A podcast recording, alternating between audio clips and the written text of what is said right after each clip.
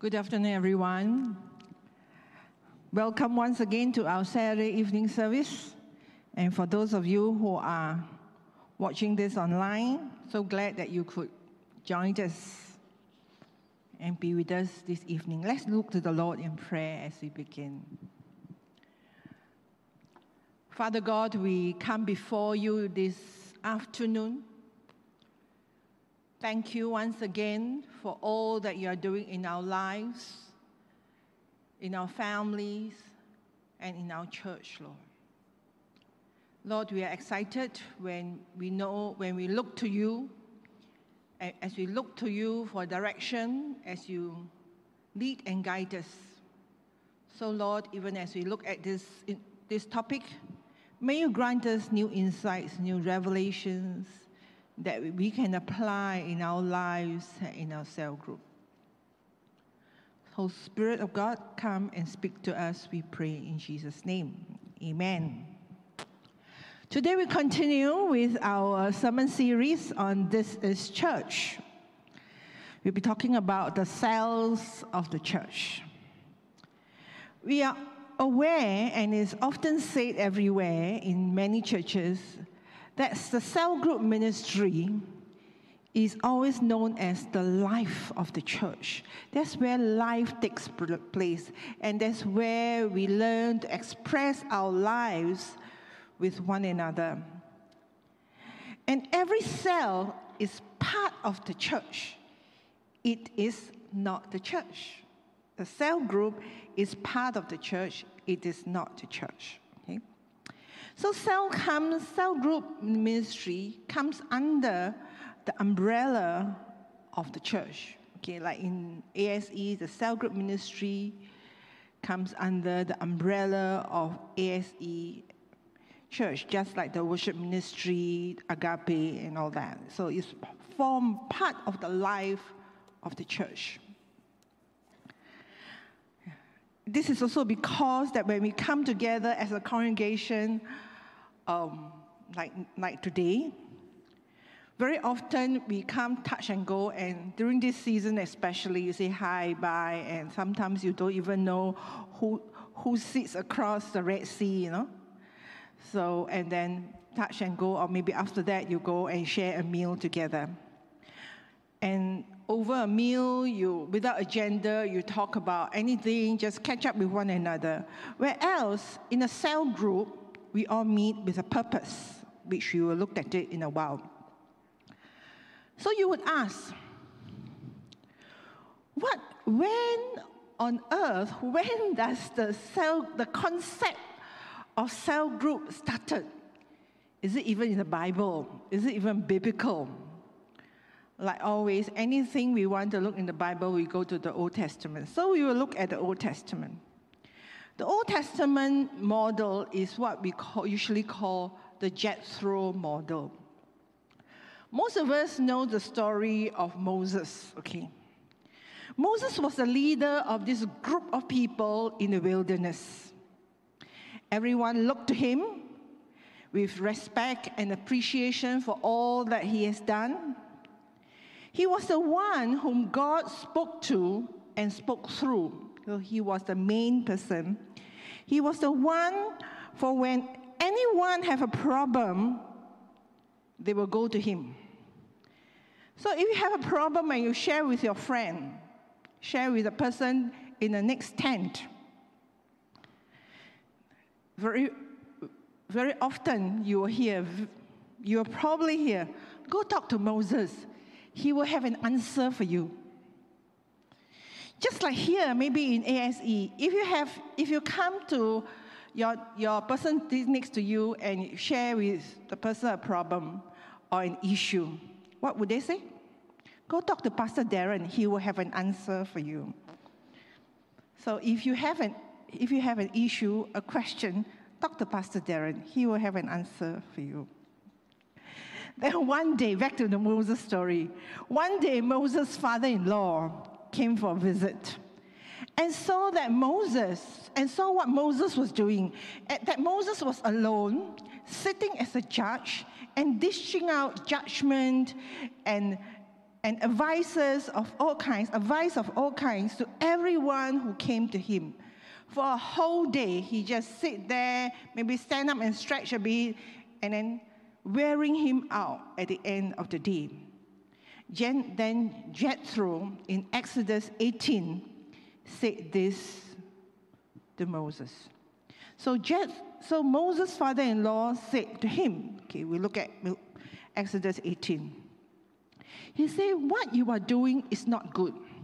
You and the people with you will certainly wear yourselves out, for the thing is too heavy for you. You are not able to do it alone. Now obey my, my voice. I will give you advice, and God be with you.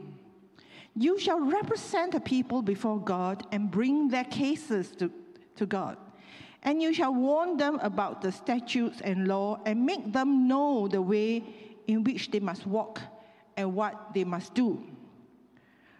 Moreover, look for able men from all the people, men who fear God, who are trustworthy and hate a bribe, and place such men over the peoples as chiefs of thousands, of hundreds, of fifties, and of tens and let them judge the people at all times.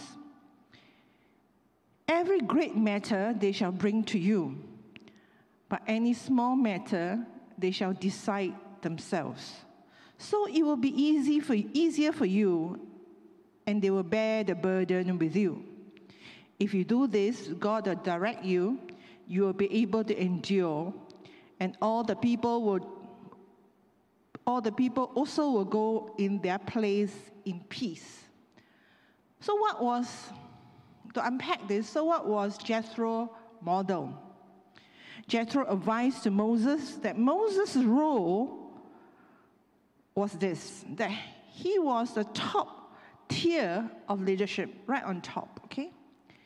Then what is he supposed to do? He was to represent, representing the people before God, bringing to God the needs of the people the cases that he knows about, the people praying for them, and communicating with God, then he has to teach the word,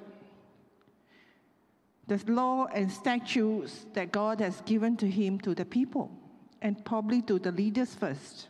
That's discipleship in action hmm, for Moses. That appoint able leaders to assist him, appoint able leaders to bear and carry the responsibility in him with him. Then, the, then there is a basic criteria that was set out. What was the basic criteria? That first of all, they are to fear God. It is important for the leaders to know God and his ways. Then they have to be trustworthy, men of good repute and respect. Then do not take bribes, men who are honest and have the integrity of heart. I'm not saying this because AGM is coming up, because it's part of the text, okay? so Moses was told to um, appoint such people, such men, men that fear God, men who are trustworthy, and men that do not take bribes. Because we also pray for such criteria for those who sit in our leadership. Then what's the leader's role? The leaders that Moses was to appoint. They are to share in the responsibility of Moses' leadership. Okay? And they are empowered to handle and make decisions for small matters and big decisions, of course, they consult Moses. So that is basically the Jethro model. In other words, Moses was the main leader who devoted himself in communicating with God, representing the Israelites before God, and teach the people the law and statutes that God had revealed to him. And then, of course, discipleship making in action as well as leadership development. Okay, he passed on whatever that he learned to the group of leaders. So the leaders form like an executive level of leadership and take care of the groups of groups of different sizes, learning and taking instruction from Moses. So it passed down. So very much like a lot of cell structures today across the world, where the senior pastor, now some churches call them lead pastor or lead leader. And in our situation, of course, we have the priest in charge. On top of the tier, then we spending time, and this lead leader or lead pastor will spend time communicating with God, asking God for direction for the church, asking God for his agenda and the way forward. And then, of course, he spend time in leadership development as well. And cell leaders from the executive level having a closer bond with church members. Then next, we move on to the New Testament model. Once again, we want to go to the early church. And Acts 2, chapter 2, Acts 2, 46 to 47 says this. And day by day, attending the temple together and breaking bread in their homes, they received their food with glad and generous heart, praising God and having favor with all the people. And the Lord added to the number day by day those who were being saved. So here we see the purpose of their gathering, of their small groups, is basically this worship, praising God together, yeah? Word, they share a fellowship meal maybe, and prayer. And that the Lord added, they were faithfully doing that, and God added to the number day by day. I reckon that in the early church model, the groups met in homes, okay? And you see here that they break bread in the homes. And I believe that Paul introduced these home groups in his travel and in his church planting. In Acts chapter 16, when he was in Philippi, and then, he, of course, if you read Paul about Paul in Acts 16, he was arrested and he was put in prison. Then he, in 16, verse 40, it says, So they went out of the prison. So they came out of the prison and they visited Lydia. And when they had seen the brothers, they, they encouraged them and departed. We read from Acts that Lydia was a purple seller, a quite a well-to-do lady, a businesswoman, was one of those who came to the Lord under Paul's ministry in Philippi. And a home group probably started in her home. And of course, eventually, I believe it grew to a church, the church in Philippi. In fact, some of our parishes in our diocese started that way as a home group. I, I used to go to one when I first became a Christian, so I know about that. So some of our parishes in our diocese started that way in a home fellowship group. So we see that small group ministry started all the way from the Old Testament, from the group of people in the wilderness with Moses, onto the New Testament, and it evolved to what it is today all over the world. Over the years, many names have been given to this kind of group, this kind of group ministry, small group ministry. I'm sure that when I list down the names, you have the names up there already. I'm sure some of some of us who have been Christian for a while, or friends in other churches, would recognize this name. The first one, of course, is Home Cell Group. How many of you have heard this? Home Cell Group or Home Fellowship Group. Then when I was asking Pastor Darren yesterday, he said, Bible study group. Lah. Bible study group. Then we call ourselves cell groups. So I know of a church who call themselves care groups. Then they have connect group, covenant group, discipleship group, life group. And some churches simply call them small groups. No matter what we call ourselves, or no matter what names we give, no matter however we want to put it, there are some basic function of the cell group. that is probably shaped by this couple of verses. In Hebrews 10 24 25, quite a popular verse, it says, And let us consider how to stir up one another to love and good works, not neglecting to meet together, as is the habit of some, but encouraging one another, and all the more as you see the day drawing near. So, from this verse, we are told not to neglect to meet together, but each time that we meet, we are to learn to stir up one another to love and to do good works. Then Colossians 3:16 says, "Let the word of Christ dwell in you richly, teaching and admonishing one another in all wisdom, singing psalms and hymns and spiritual songs with thankfulness in your hearts to God." So basically, the basic purpose of cells are this. First of all, connect with one another. Outside the weekly service, we, we connect with one another. We care for one another through sharing of life, through prayer support and encouragement. Then, of course, discipleship, searching and discussing scripture together and this is what we usually call the word time. Then growth. Two ways you grow as a cell group, also personal spiritual growth, and also in time to come.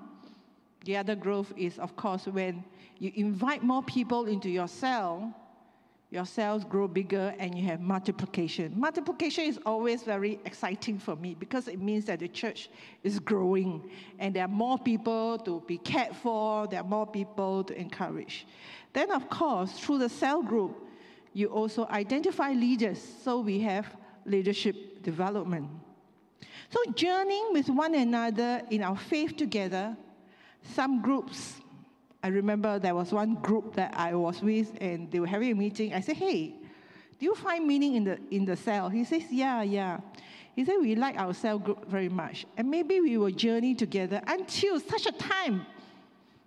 The question will be, Hey, what medicine are you taking? Ah? When is your next medical appointment? so, some of us may grow old together. Hmm. So the cell structures or cell models today is probably a combination of the Jethro model as well as the early church model. They have all similar purpose to cater to the needs of the people, socially, emotionally, and spiritually. I'm sure some of us have heard about cell church and church with cell. Let's look at cell church. Most big churches follow this structure, and most, this, most big churches are called cell church. The, each cell group functions like a little, cell, little church, okay? Little church. And all the cell members probably have different function. And I know that they, they also subscribe a, a monthly subscription to the cell group for their cell events. Then the senior pastor, of course, oversees and empower the different levels of cell leaders. I know there is one particular denomination that have zonal pastor, they got sectional pastors, and they got cell leaders or sectional leaders and cell leaders. So it come down in many tiers. And the leader in, is mainly the main person who drive the cell like a pastor. And this cell leader is a very busy person. He has to interview each person who is interested in any ministry of the church. Like, for example, you're in this cell and you say, I think I would like to go and help out in the Sunday school. This, this leader will interview you and then connect you, okay, to whoever that is in charge of the Sunday school. And then, in, I heard of this done church uh, that if a member does not tie, the cell leader will drop you an SMS or give you a call and say, hey, you forgot to tie this month. Maybe um, you need to, I'm just calling to remind you to tie. So the cell leader was, is a very busy person, and a cell leader has to report, submit report regularly other than attending meetings. So there are a lot of, a list of responsibilities that a cell leader needs to do. And in the cell church, it is mainly homogeneous. It could be according to location, where the members stay, or according to professions. Like they have cells only for educators, you know, like you are a school teacher or a teacher of any sort, you are put in that particular group of cells or you are medical personnel, you are put in the medical personnel cell group. Then if you are lawyers, you have cell group for lawyers, etc. Then of course, one of the big thing about cell church is uniformity. They, all, all the cell must do the same thing, okay? And they follow the structure rather strictly. A church along Adam Road sorry, not Adam Road, uh, along uh, what's that, Paya They have what they call the five Gs. And every cell group must have the five Gs. What are the five Gs? They must have icebreaker, gel together, glorify God, worship God. They grow, there's word time, and they gear up to, and they go, they, the G, that is missions, evangelism, and, they are, and the last one, a friend told me the last one is very important because it says gear up. You gear up for what? You gear up for church events, support church events, gear up for prayer meeting, gear up for Christian education. So this is very big for them. And they have church cell conference all over the world. And this 5Gs is in all their churches in Singapore and overseas church plant. I happen to know because I'm quite close to some of their pastors. So their main thrust of cell, cell church is evangelism and multiplication. And I understand that a cell is given a particular a period of time to evangelize and multiply. And I do not know whether it happens now, but I know if a cell that does not multiply, say in two years, it is, will be deemed unhealthy. The cell is unhealthy, and they will close down the cell and distribute the members to other cell group that is active in evangelism and, of course, multiplication. Con- and, of course, contributing to the growth to the church of the church. And that is um, some churches that I know some years ago, but I'm not sh- too sure whether they are still doing this. I know a friend of mine was a bit um, upset and left her church, a big church, I won't tell you which one. And the family, she and her family are now worshiping in a smaller church.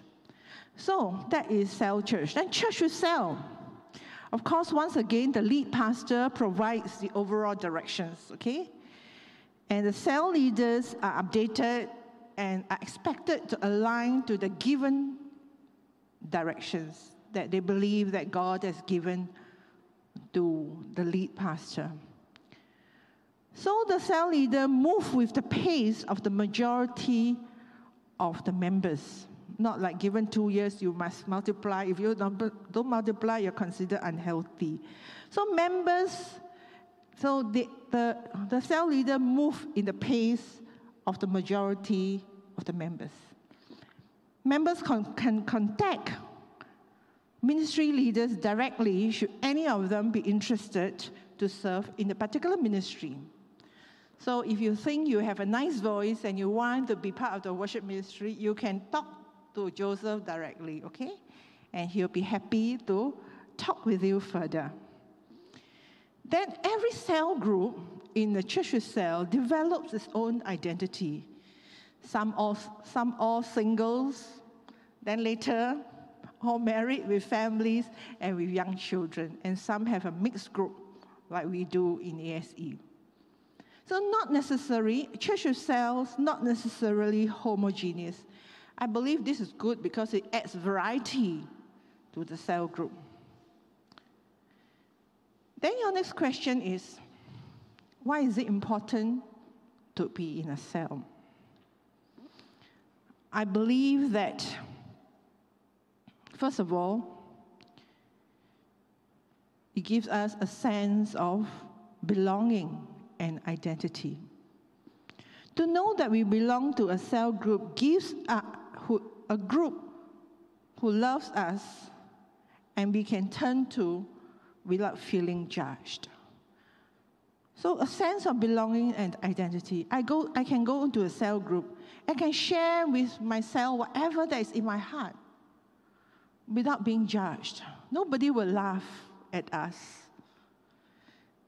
And because it's a group who love us. And it's a group who give us mutual support and encouragement. In my last sermon, I talk about no man is an island. No one survives alone. We need one another. We need someone to talk to, someone to listen to us. And we cheer each other on. We are each other's cheerleader. We cheer each other on in this journey called life. So that's what you do in a cell group. And that's the purposes of the cell group. And now we come to our church.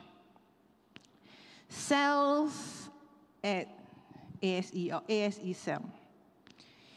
In ASE, in our church, we are a church with cell. I will use ASE as an acronym. Huh?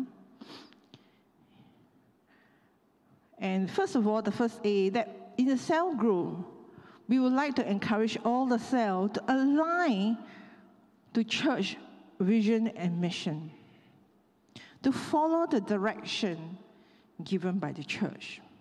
Like, for example, right now we are doing the series called This is Church. Pastor Darren, Pastor Joseph, and myself meet regularly to put together the discussion question for cells to discuss. It is so that we can move forward on the same page as a church, catching that same vision and understanding church together. I, I understand that quite a number of you have very vibrant discussion in your cell group. In the last, I, I, there was this particular cell group. Uh, after, the, after I talk about the gift of the church, I spent a couple of hours replying texts because they have questions. We are happy that you asked us, okay? So we are happy to answer your question. Like I said at the very beginning, if you have an issue, to who? You know the colored man, huh? Then, of course, your cell group have vibrant discussion, and that's growing. That's good. Then, getting involved in our overseas mission as a cell. That is the work in Bandung. Where the travel borders are a bit open, you can go and visit our mission station as a cell. Then community outreach as a cell, you are already aware of. Then we have the S, speak life and truth. This is worship and word time, where we focus on the Lord and finding nuggets in His word where we can apply in our lives. Then we have E, we encourage each other and the other E, and the other E is expand. Cell should be a safe and conducive environment to, for mutual support and encouragement through fellowship and prayer. Of course, expand means multiplication. Invite people in the cell. I'm always excited, like I say, that when a cell multiplies because it shows that the church is growing. We need to bear in mind that a cell is not exclusive a cell is not an elite club, okay? And become an, a social gathering that do not include others. So a cell should not be exclusive. A cell is, like I say, every cell is part of the church. And being part of the church of Jesus Christ, we need to have the Great Commission and Great Commandment in mind. What is the Great Commandment and what is the Great Commission? Ask your cell leader. They should know the answer. So, as I closed, I would like to share with us the cells that we have here in our church. We have two clusters, okay? We have two clusters one cluster under Carl, one cluster under me. The cluster that's under Carl is the, the younger group of people. One day they will reach the other side too. We have, we have the Ark, we have Catalyst, we have Cornerstone, we have Crux, we have Refuge 2, we have Seedlings. Then cluster B, you will realize that we, I have highlighted two in bold. They are our new cells, okay? They are new cells that started this year. We have um, our People's Warden who started a new cell who call themselves Awake, Arise. Then Befriender 1 and Befriender 2 Befriender 2, as you can tell, it, come, it multiplied from Befriender 1, and that is wonderful. Then we have care, praise, and seekers. So it, it's really exciting when we see new cells birthing. Then, of course, on the fifth Friday of the month, we have the cell cluster gathering. Come Christian education talk where we invite speakers in their areas of expertise to come and share with us. We have advertised just the, the one that is coming out. I shan't talk about it. So do sign up for the month end cluster get together. Bring your friends. It's a good time to connect with people. So as I closed, I ask you one question Are you in a cell yet? If yes, well and good, continue to be a growing and contributing member. If not, come talk to me or Carl or any of the church staff. We will be happy to connect you with a cell. Let us pray.